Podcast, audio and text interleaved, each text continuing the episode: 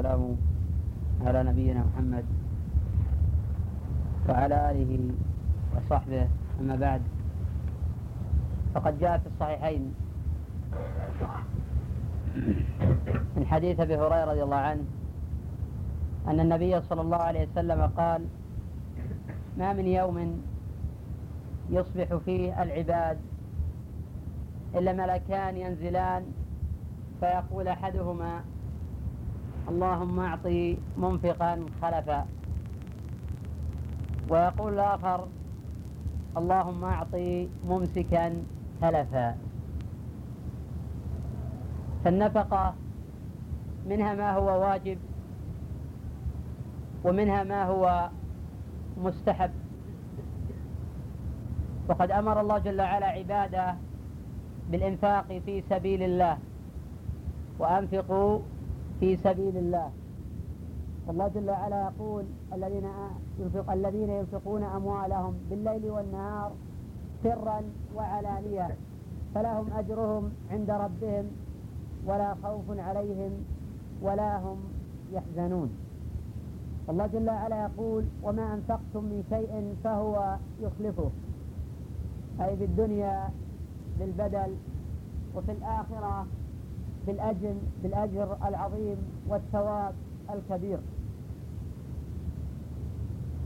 وفي ظل هذه الظروف وهذه المعاناة للإخوان المسلمين في بلاد متعددة من أرض الله جل وعلا فهم بحاجة إلى أموالكم وبحاجة إلى صدقاتكم.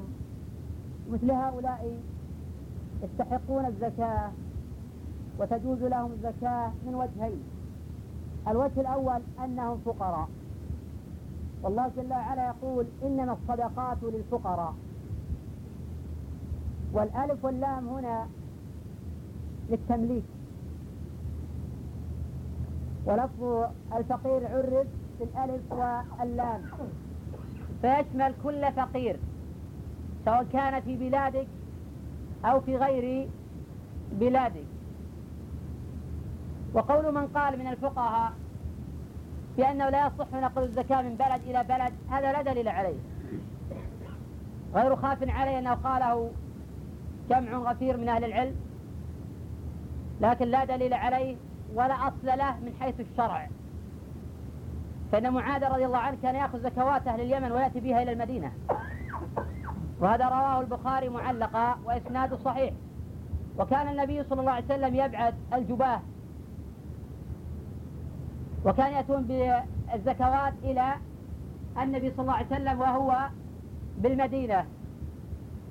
وكذلك حديث أبي معبد عن ابن عباس في الصحيحين حين بعث النبي صلى الله عليه وسلم معاذا إلى اليمن فليكن أول ما تدعوهم إليه شهادة أن لا إله إلا الله وأني رسول الله وأن يقيموا الصلاة ويؤتوا آه فإن أجابوا ذلك فأعلمهم أن الله افترض عليهم خمس صلوات في اليوم والليلة. فإنهم أجابوك لذلك فأعلمهم أن الله افترض عليهم صدقة تؤخذ من أغنيائهم وترد على فقرائهم. فقوله صلى الله عليه وسلم تؤخذ من أغنيائهم أي من أغنياء المسلمين. وترد على فقرائهم أي على فقراء المسلمين. ومن قال في هذا الخبر تؤخذ من أغنيائهم أي أغنياء البلد وترد على فقراء البلد فقد غلط. لأن هذا الحديث في تقرير أمر كلي في تقرير العقائد في تقرير الأصول وليس في تقرير الجزئيات. ولأن المؤمن للمؤمن كالبنيان يشد بعضه بعضا. ولا سيما وقت الحاجة مع أنني أقول بنقل الزكاة ولو لم يكن في حاجة. أما وقت الحاجة فلا يكاد يختلف العلماء إلا يسيرا. بل يكاد يتفق العلماء كلهم في جواز نقل الزكاة من بلد إلى آخر في وقت الحاجة. ولكن أقول كأصل فقهي أنه لا دليل على قضية تحريم منع الزكاة من بلد إلى بلد. لكن الأمر المتفق عليه أن الأقارب أولى بها من الأباعد ما داموا بحاجة إليها.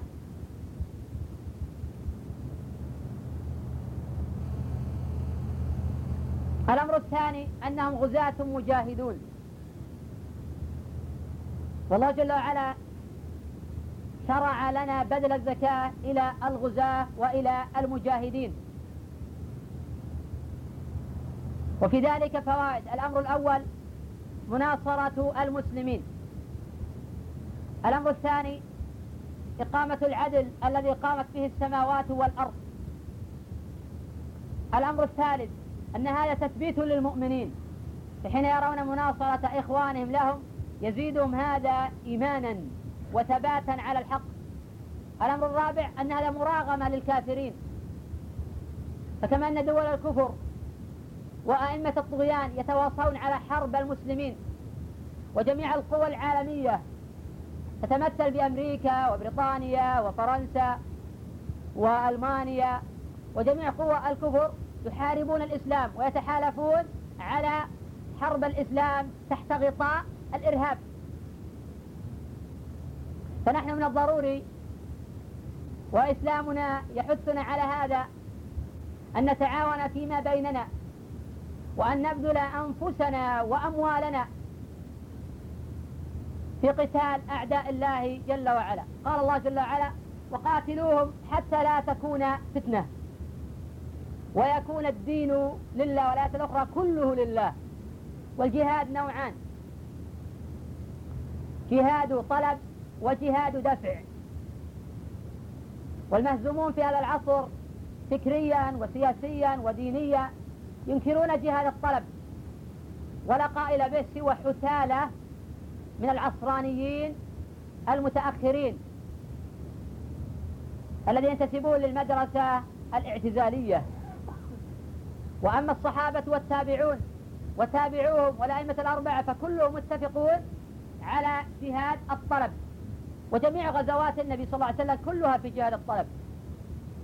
وجميع غزوات الصحابة كلها في جهاد الطلب. إلى آخر خليفة صحابي وكلها في غزوات جهاد الطلب. وهذا صريح القرآن. قاتلوا الذين لا يؤمنون بالله ولا بيوم الآخر ولا يحرمون ما حرم الله ورسوله ولا يدينون دين الحق من الذين أوتوا الكتاب حتى يعطوا الجزية عن يد وهم صاغرون. قد يعتذر بعض أهل العلم عن إقامة جهاد الطلب من أجل المصلحة فهذا اجتهاد. أما أن يأتي أناس يلغون جهاد الطلب أمام الغزو الغاربي وأمام الغزو الإعلامي فهذا انحراف عظيم ومصادمة لأدلة الكتاب والسنة وما أجمع عليه المسلمون. النوع الثاني جهاد دفع. وهذا لا يكابر فيه أحد. فمن حق الإنسان أن يدافع عن نفسه يدافع عن عرضه. فمن حق المسلم أن يدافع عن دينه أن يدافع عن بلده. أن يدافع عن ماله. وقد جاء في صحيح مسلم من حديث سهيل بن صالح عن أبي عن أبي هريرة أن النبي صلى الله عليه وسلم قال من قتل دون ماله فهو شهيد. والمقتول دون عرضه أو دون دينه أولى بالشهادة من المقتول دون ماله. وقد قال صلى الله عليه وسلم والحديث في الصحيحين ومن قاتل لتكون كلمة الله هي العليا فهو في سبيل الله.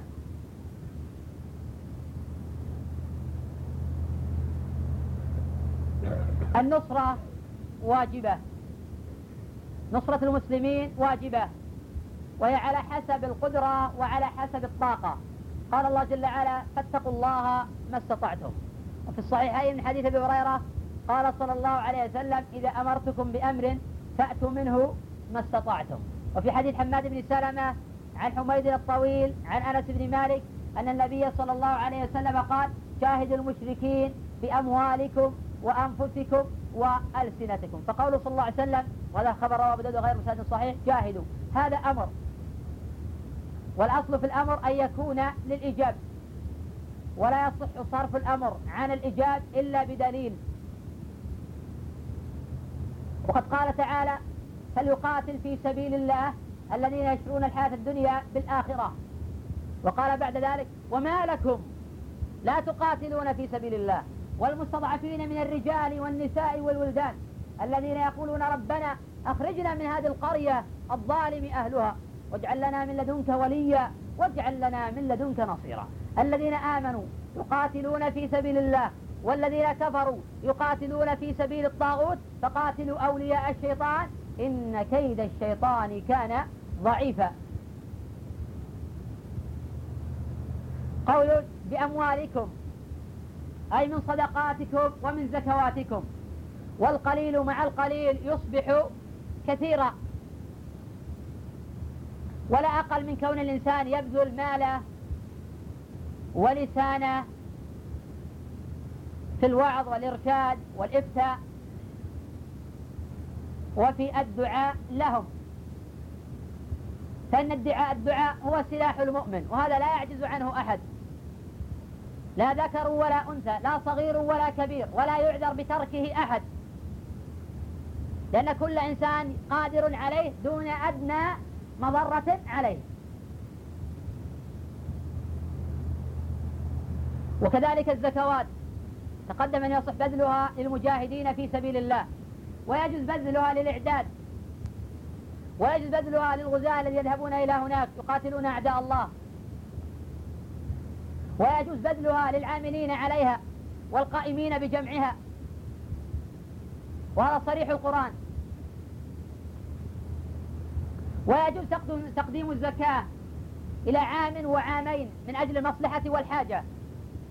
إذا كانت أموال المسلمين لا تغطي في هذه الفترة لحاجات المجاهدين فلا بأس أن تقدم الزكاة لعام وعامين. وهذا قول جماعة من أكابر أهل العلم وهذا قول أحمد في إحدى الروايتين وهو اختيار الإمامين ابن تيمية وابن القيم عليهما رحمة الله.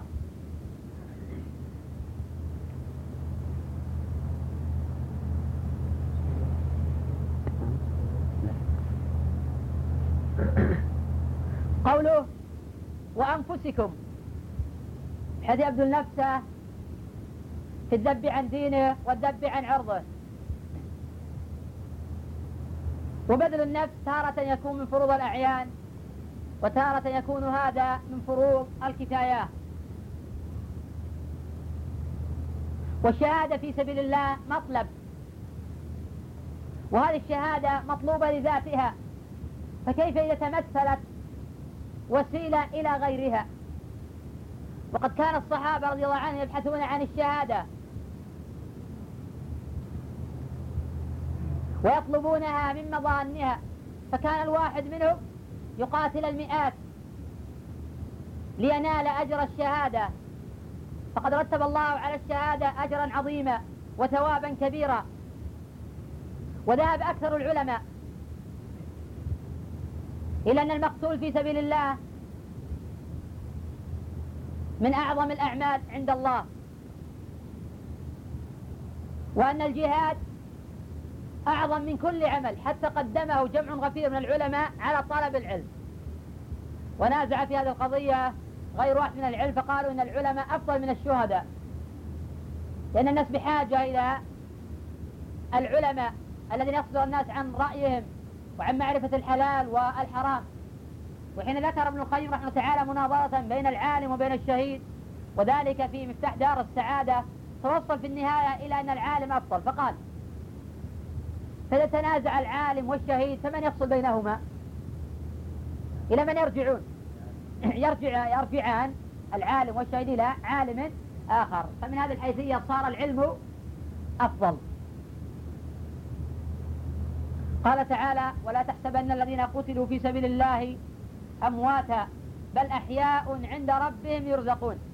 فرحين بما آتاهم الله من فضله ويستبشرون بالذين لم يحقوا بهم من خلفهم ألا خوف عليهم ولا هم يحزنون.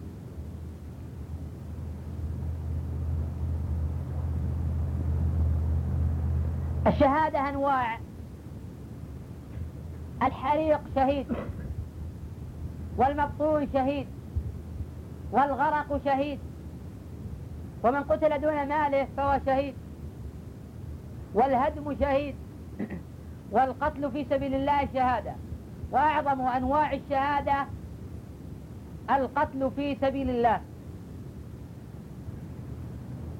والشهيد المقتول في المعركة في قتال أعداء الله لا يغسل ولا يصلى عليه.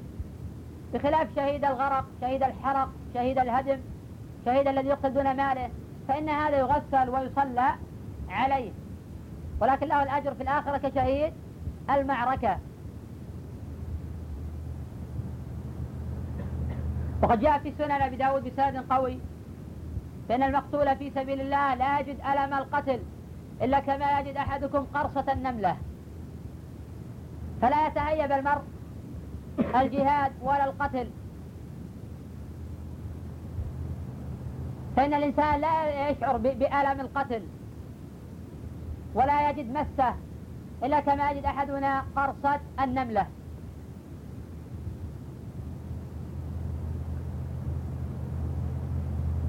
ومن المسائل المهمة في هذا الباب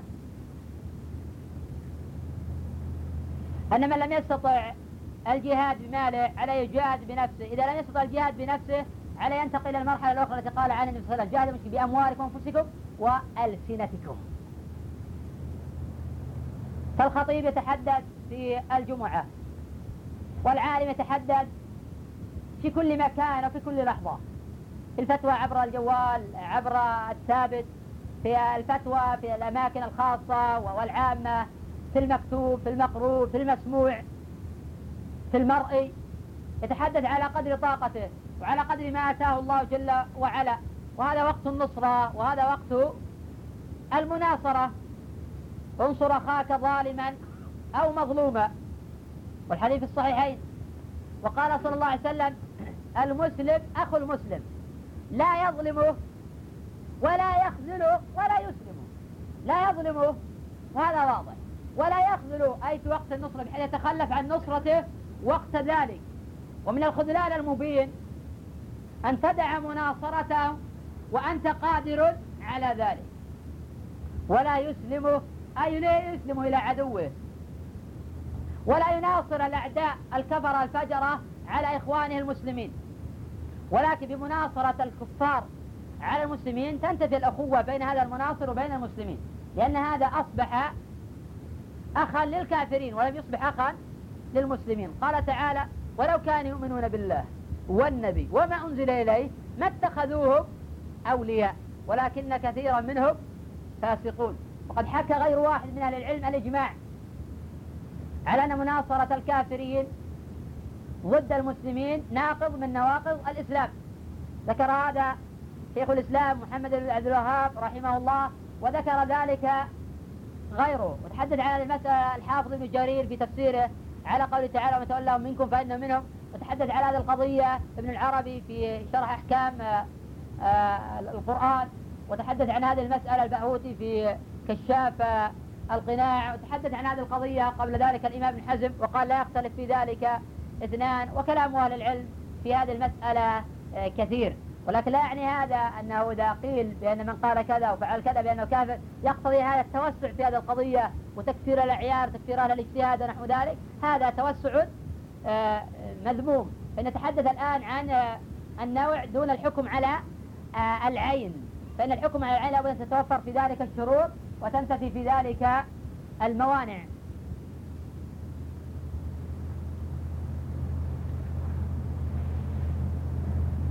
تقدم الحديث في دروس ماضية عن هدي السلف كأنهم إذا لم يقولوا الحق لم يتكلموا بالباطل أبدا. وأن الواحد منهم إذا جبن عن قول الحق سكت دون ينطق بالباطل. ولا فقد كان الكثير منهم يصدعون بالحق ولا يبالون. وقد روى البخاري معلقا في صحيحه حديث أبي ذر أنه كان يفتي بين الجمرتين فأتى إليه رجل فقال أنت ها هنا تفتي؟ فرفع أبو ذر إليه رأسه فقال أرقيب أنت علي؟ فوالله لو وضعتم الصمصام على هذا الصمصام السيف الذي لا ينتني. على هذه وأشار إلى رقبته. ثم استطعت أن أجيز كلمة سمعتها من رسول الله صلى الله عليه وسلم. قبل أن تجيزوا علي لأجزتها. وهذا يعتبر هو أفضل أنواع الجهاد. هذا يعتبر هو أفضل أنواع الجهاد. كما جاء هذا عند النسائي وغيره. أفضل الجهاد كلمة حق عند سلطان جائر رواه النسائي وغيره فإذا جبن المرء عن قول الحق فلا أقل من كونه يسكت ولا يتكلم بالباطل ولا يحرض المنافقين على المؤمنين ولا يخذل المسلمين. فإن النبي صلى الله عليه وسلم قال لا يخذلوا كما تقدم ولا يسلمه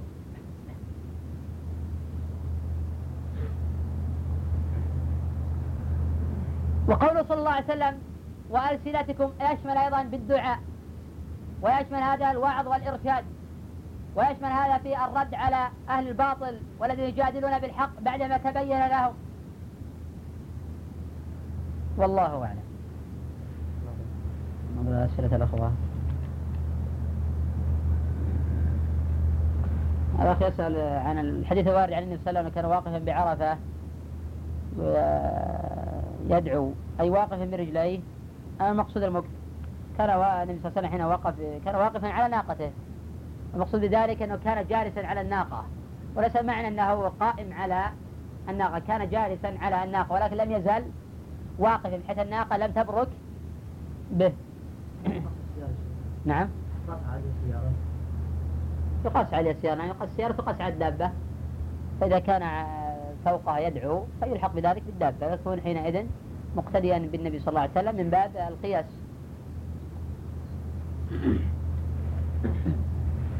الأخ يقول هل وجب الجهاد؟ تقدم الجهاد منه ما هو فرض عين وذلك على أصحاب القدرة وعلى حسب توفر الأمور فيه بحيث القدرة والوصول بأمان ونحو ذلك. ومنه ما هو فرض كفاية؟ والجهاد مراتب تقدم الإشارة إليها في قول صلى الله عليه وسلم بأموالكم وأنفسكم وألسنتكم فمن عجز عن الجهاد بنفسه عليه جاهد بلسانه ومن عجز عن هذا وذاك فعليه بالجهاد بماله. وقد تتوفر هذه الأمور في شخص حينئذ ينبغي له أن يبذل نفسه وقدرته وكل على حسب طاقته. لا يكلف الله نفسا إلا آه، وسعها. الأخ يقول عندي مال وأريد أن أضعه عند مؤسسة تقسيط فتعمل به وآخذ منهم ربحا بعد سنة. فما حكم هذا العمل؟ وما الفرق بينه وبين إعطاء البنك. هذا العمل لا حرج فيه لأن هذا من المضاربة الجائزة شرعا. المهم أن تتأكد من كون هذه المؤسسة لا ترابي ولا تستخدم هذه الأموال في الربا وأن تتعامل بالتقسيط المشروع. لأن بعض المؤسسات تقصد بطريقة محرمة حيث إذا تأخر عن دفع القسط زيد في المال وهذا ربا ومحرم فينبغي التنبه آه لذلك. أما قول الأخ فما حكم هذا العمل؟ وما الفرق بينه وبين إعطاء البنك؟ هذا هذه المسألة لا فرق بينه وبين إعطاء البنوك والتعامل مع البنوك ليس محرما لكون هذا آه، بنكا. فلذلك نحن نرخص دائما في قضية آه، شراء السيارات من البنوك أنه لا حرج في ذلك. وأن الإنسان اقترض من يهودي وتوفي ودرع مرهونة عند يهودي بها صع من شعير والحديث متفق على صحة من حديث عائشة ولكن ما دامت المعاملة مباحة فلا حرج من التعامل مع البنك الذي نمنع من أجل نمنع التعامل مع البنوك أن البنوك ترابي وتخادع في المعاملات وتستغل أموالك في الربا. فلذلك عندما تأتي إلى البنوك الربوية يقول حساب جاري وحساب ثابت. يعني جامد. يعني حساب جاري يعني حساب ربوي. تريد زيادة على هذه الأموال. فهذه البنوك بنوك ربوية.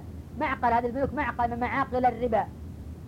فهي تتعامل بهذه الأموال في الربا ولا تأمنهم ولو اقسموا بالله جهد أيمانهم لا يؤمنون.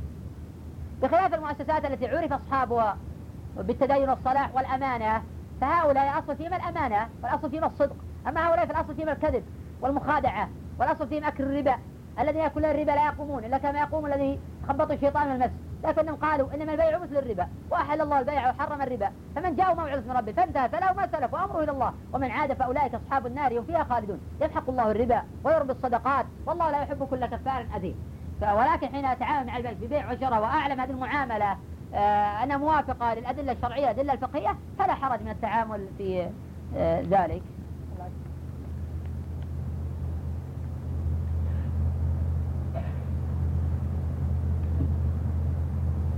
الأخ يسأل عن حديث النبي صلى الله عليه وسلم في حديث الشفاعة الطويل يوم القيامة أن إذا شفع الرسول الرسول صلى الله عليه وسلم تأتي أمته فيشفع لها ولكن الذي لا يتبع سنة الرسول صلى الله عليه وسلم يقول له النبي صلى الله عليه وسلم آه، لست مني الحديث. الأخ يسأل عن معنى هذا الحديث ويقول صحة هذا الحديث؟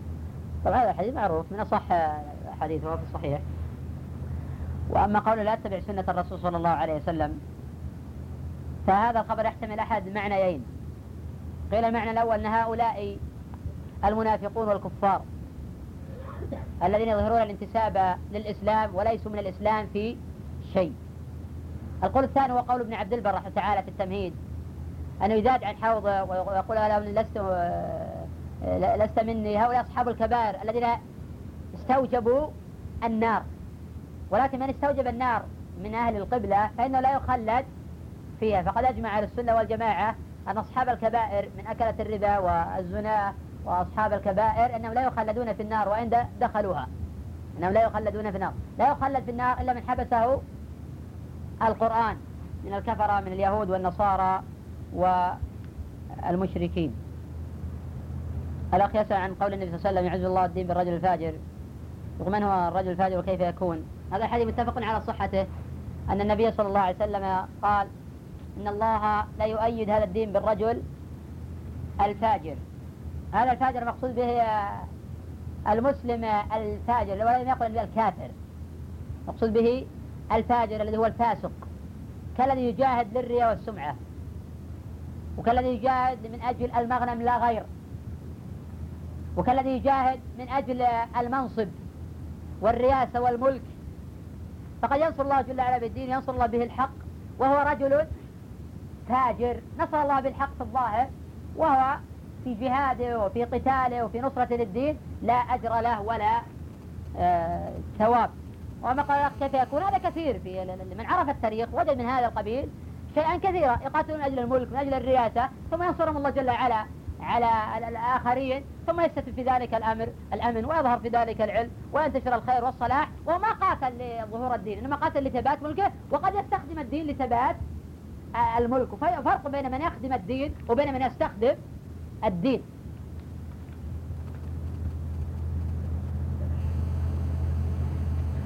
الأخ يقول ما رأي فضيلتكم في حكم القنوت لإخواننا المسلمين في أفغانستان في صلاة الفريضة؟ النبي صلى الله عليه وسلم كان يقنت في النوازل. النبي صلى الله عليه وسلم كان يقنت في النوازل. صحيح أن القنوت كما يشرع في الصلاة في الصلاة الجهرية يشرع في الصلاة السرية. فلا حرج من القنوت في صلاة الظهر والعصر والمغرب والعشاء والفجر. وقد كان أكثر قنوت النبي صلى الله عليه وسلم في صلاة الفجر في الركعة الأخيرة بعد يقول سمع الله لمن حمد ربنا ولك الحمد. والسنة في القنوت أن يشرع في الدعاء للمستضعفين والدعاء على الكفرة والفجرة من المعتدين. فلا يشرع في قنوت النوازل بد بحمد الله ونحو ذلك. لأن النبي صلى الله عليه وسلم كان إذا دعا دعا على قوم ودعا لأقوام. وهذا صريح حديث ابن عمر في الصحيح في الصحيح هنا قال بعدما قال سمع الله لمن حمده اللهم فشرع في الدعاء بعدما قال سمع الله حمده ربنا ولك آه الحمد. ويعتبر القنوت سنة القنوت سنة ويعتبر ضرب من من ضروب المناصرة. لإخواننا المسلمين سواء كان في أفغانستان أو في الشيشان أو في آه، أرض الله جل وعلا الواسعة التي تنتهك فيها أعراض المسلمين وتستباح أراضيهم وتسلب أموالهم وحقوقهم وهذا من الدعاء آه، المحمود. الأخ يقول هناك شخص يعمل في بنك ربوي فهل يجوز الأكل عنده في منزل في المناسبات وغيرها؟ سواء كانت هذه المناسبة خاصة لشخص أو جماعية مع العلم أن هذا الشخص ليس دخل مالي إلا من هذا. البنك. هذه القضية فيها تفصيل. إذا كان هذا الشخص ليس له دخل إلا من الأمور الربوية المحرمة فهذا لا يستحق أن تجاب دعوته ولا يوكل طعامه ولا يشرب شرابه. إلا إذا لم يتأتى مناصحته ودعوته إلا عن طريق إجابة دعوته. الأمر الثاني إذا كان ماله مخلوطا له دخل حلال وله مكسب حرام. فهذا لا بأس بإجابة دعوته مع ملازمة المناصحة والتوجيه لعل الله جل وعلا يفتح على قلبه. الحالة الثالثة كان لا يأكل الربا المحض ولكن يترتب على ترك إجابة منكر أكبر. كي يكون أخا ويترتب على عدم إجابته غضب الوالدين وحصول آه، قطيعة أسرية بين الأولاد وبين الذرية ونحو ذلك فحينئذ يراعي المصالح. ودرء المفسدة مقدم على جلب المصلحة ولكن ليست المصلحة دائما هي الانهزامية. فتكون المصلحة هي القطيعة. تكون المصلحة هي زيارة وعيادته فحينئذ يقارن الذي يريد هذه الأمور لم يستطع يسأل أهل العلم عن ذلك بين المصالح والمفاسد.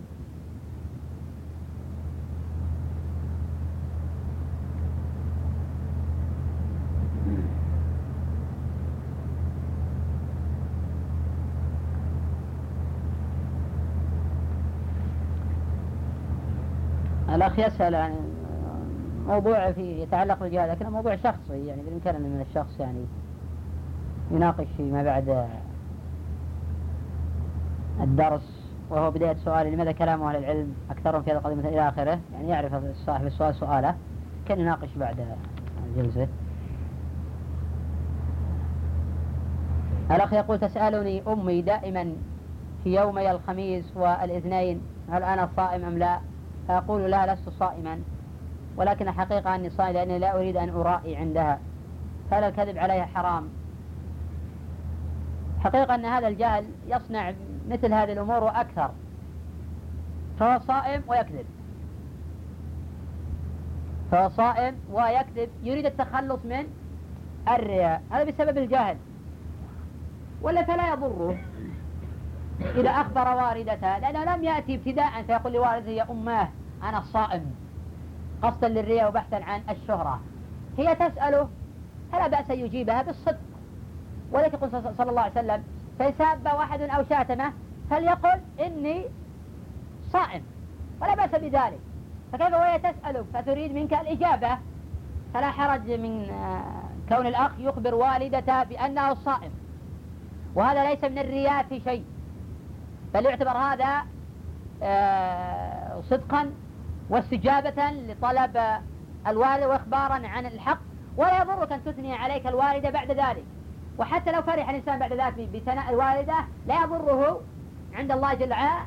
تلك عاجل بشرى المؤمن.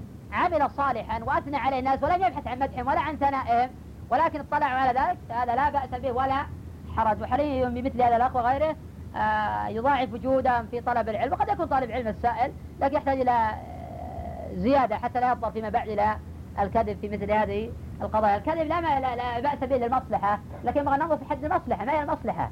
وينبغي أن نفرق بين الرياء وبين اطلاع الناس على الأعمال. فليس كل عمل يخبر عنه الإنسان يعتبر رياء. كما قال اجعلني على خزائن الأرض إني حفظ عليم. هذا ليس من الرياء في شيء لأنه إخبار بحقيقة الإنسان. كل إنسان يخبر عن علمه أو عن أمره من أجل أن يقتدى به. النبي صلى الله عليه وسلم نفسه أصبح اليوم منكم صائما. ماذا قال أبو بكر؟ قال أنا. قال ما أصبح اليوم تبع جلالة قال أبو بكر أنا. قال أصبح منكم اليوم عاد مريضا. قال أبو بكر أنا. قال أصبح اليوم منكم قد تصدقوا صدقة. قال أبو بكر أنا. فقال النبي صلى الله عليه وسلم ما اجتمعت هذه الأمور في امرئ إلا دخل الجنة. رواه مسلم حديث أبي هريرة. فلا بأس يخبر الإنسان بعمل لا يخلى رياء ولا سمعة يريد تشجيع الحاضرين أو إجابة سؤال. فإن النبي صلى الله عليه وسلم سأل إذا ما لا لا مانع من إجابته. فكذلك إذا سأل حين تسألك والدتك فلا حرج أن تجيبها ولا داعي آه، للكذب. الأخ يقول قاطع الرحم هل يصلى خلفه؟ هذا مبني على قضية الفاسق هل يصلى خلفه أم لا؟ آه، أولا ينبغي أن نحدد مفهوم قطيعة الرحم. الرحم يطلق على كل من بينك وبينه قرابة. طبعا هذا المفهوم واسع. إذا طبقناه على قضية القطيعة ونحو ذلك.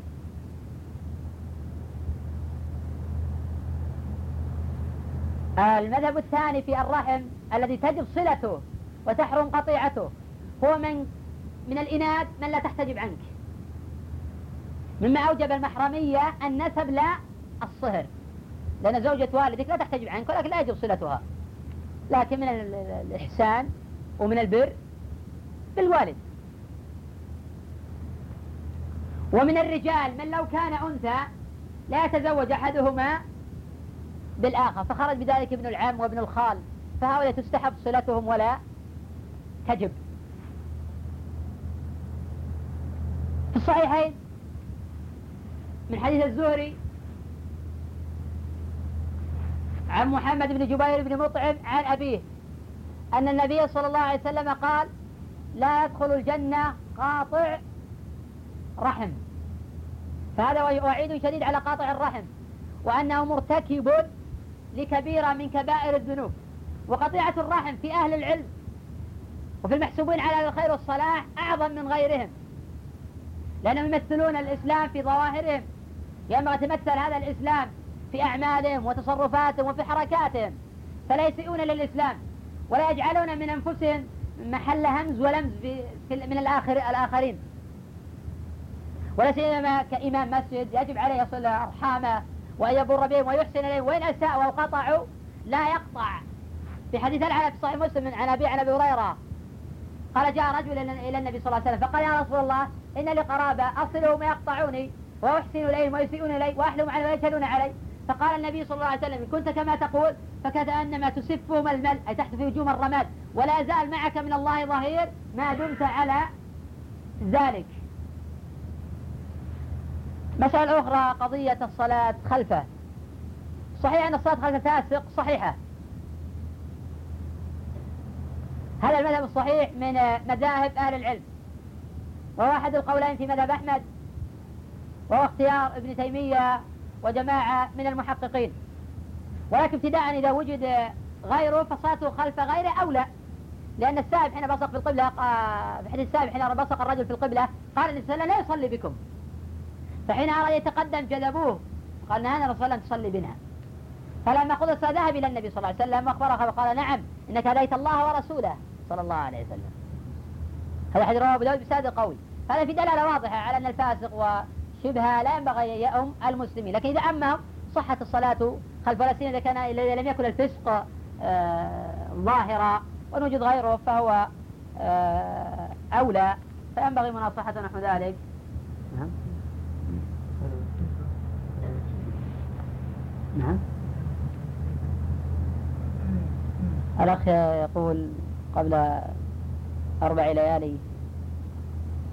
نعم يا أخوان.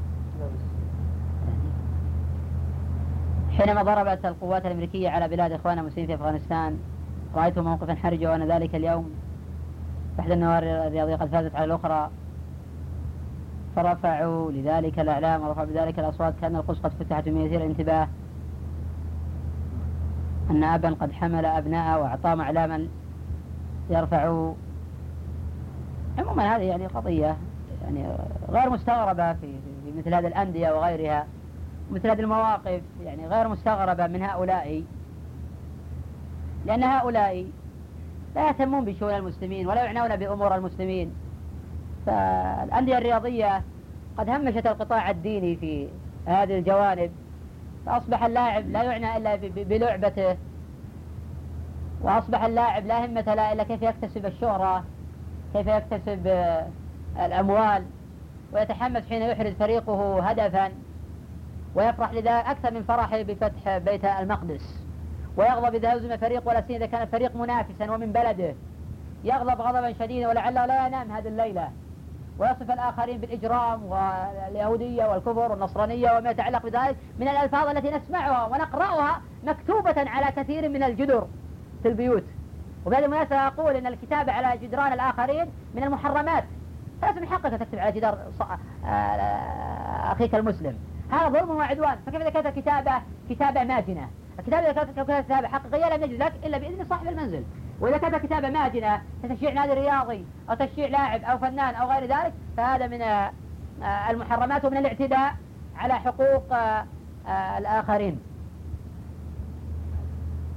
وما في يتعلق في هؤلاء فالأصل في المسلم يحمل هم الإسلام مهما كانت يعني عصيان ومهما كان يعني نوع نوعية فسق ما دام أنه مسلم ينبغي أن يحمل هم الإسلام.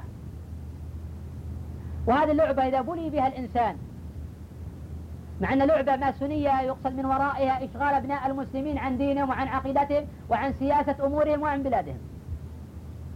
إذا بني بها الإنسان فلا داعي أن يتحمس لها وأن يتعصب وأن يغضب إذا هزم فريقه أو يصف الآخرين بأوصاف لا تليق بأخلاق أهل الإسلام. ويجب عليه يستر عورته ويجتنب المحرمات واللغط والكذب وما يتعلق بذلك. على أن هذه اللعبة أكرر أنها لعبة ماسونية وفيها تشبه بالكفار ومن تشبه بقوم فهو آه، منهم. ومن يكفي هذا والله أعلم. والصلاة والسلام على نبينا محمد وعلى آله وصحبه. أما بعد فأسأل الله جل وعلا يرزقنا وإياكم الإخلاص. في أقوالنا وأعمالنا فإن العمل غير مقبول. ما لم يتوفر فيه أصلان أساسيان. الأصل الأول الإخلاص لله جل وعلا. لا تريد من العباد لا جزاء ولا شكورا. الأصل الثاني المتابعة للنبي صلى الله عليه وسلم. تعبد الله جل وعلا على وفق ما جاء عن النبي صلى الله عليه وسلم. فإن العمل القليل مع الإخلاص والمتابعة خير من العمل الكثير مع الرياء أو ترك المتابعة. وقد جاء عن جماعة من الصحابة أنهم يقولون اتبعوا ولا تبتدعوا فقد كفيتم وجاء في الصحيحين إبراهيم بن سعد عن أبيه عن القاسم ابن محمد عن عائشة رضي الله عنها أن النبي صلى الله عليه وسلم قال من أحدث في أمرنا هذا ما ليس منه فهو رد والبدعة الإحداث في الدين بدون دليل. الإحداث في الدين بدون دليل. وجنس البدعة أعظم وأكبر من جنس المعصية وكبائر الذنوب. ولا يعني هذا أن كل بدعة أعظم من كل كبيرة. فهذا غلط. لأن بعض الأخوة حين يحاور آخرين في بدعة من البدع يحكم على هذه البدعة بأنها أعظم من الزنا أو أعظم من شرب الخمر اعتمادا على كلام السلف بأن البدعة أعظم من الكبيرة ومقصود أئمة السلف هو جنس البدعة أعظم من جنس الكبيرة وإلا فقد تكون الكبيرة أعظم وأكثر إثما وأغلظ عقوبة من فرضية هذه البدعة. كما يقال جنس الشرك الأصغر أعظم من جنس الكبائر. ولا فقد تكون هذه الكبيرة أعظم من هذه البدعة ومن هذا الشرك الأصغر. السلف يتحدثون عن الجنس ولا يتحدثون عن الأفراد. إذا ضربنا مثلا بقضية نتر الذكر قال عن ذلك شيخ الإسلام بأن العمل بدعة. هل لشخص يقول أن الزنا أخف من نتر الذكر وأن نتر الذكر أعظم من الزنا؟ هذا لا يقول عاقل ولا عالم. ولا خلاف بين أئمة المسلمين أن الزنا أعظم من نتر الذكر. الذي يقول عنه شيخ الإسلام رحمه تعالى بأنه بدعة. حتى ولو اتفق أئمة السلف على مسألة بأنها عملها بدعة لا يعني هذا أن هذا العمل أكبر من كل كبيرة. حدث إلى موضوع آخر وهو قضية العبادة في أوقات الفتن. فإن أئمة السلف. كانوا في مثل هذه الأوقات مثل أوقات الفتن يجتهدون في العبادة. لأن العبادة وقت الهرج كهجرة إلى النبي صلى الله عليه وسلم. جاء هذا في صحيح الإمام مسلم أن النبي صلى الله عليه وسلم قال العبادة وقت الهرج كهجرة إلي. وقت الهرج. الهرج يقصد به القتل. وهذا هو الهرج في اللغة أيضا. يطلق الهرج في اللغة على معنيين. المعنى الأول القتل وهو المقصود في هذا الخبر. فقد جاء مفسرا. القتل القتل. يطلق الهرج على معنى كثرة الحديث والثرثرة. بدون فائدة وبدون عمل.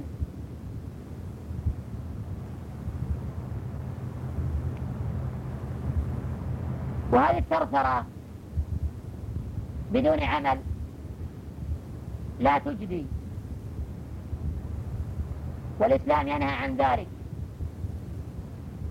أئمة السلف كانوا قليلي الكلام كثيري العمل. قل كلامهم وكثر عملهم وعظم أخلاصهم فكان لكلامهم وقع في القلوب.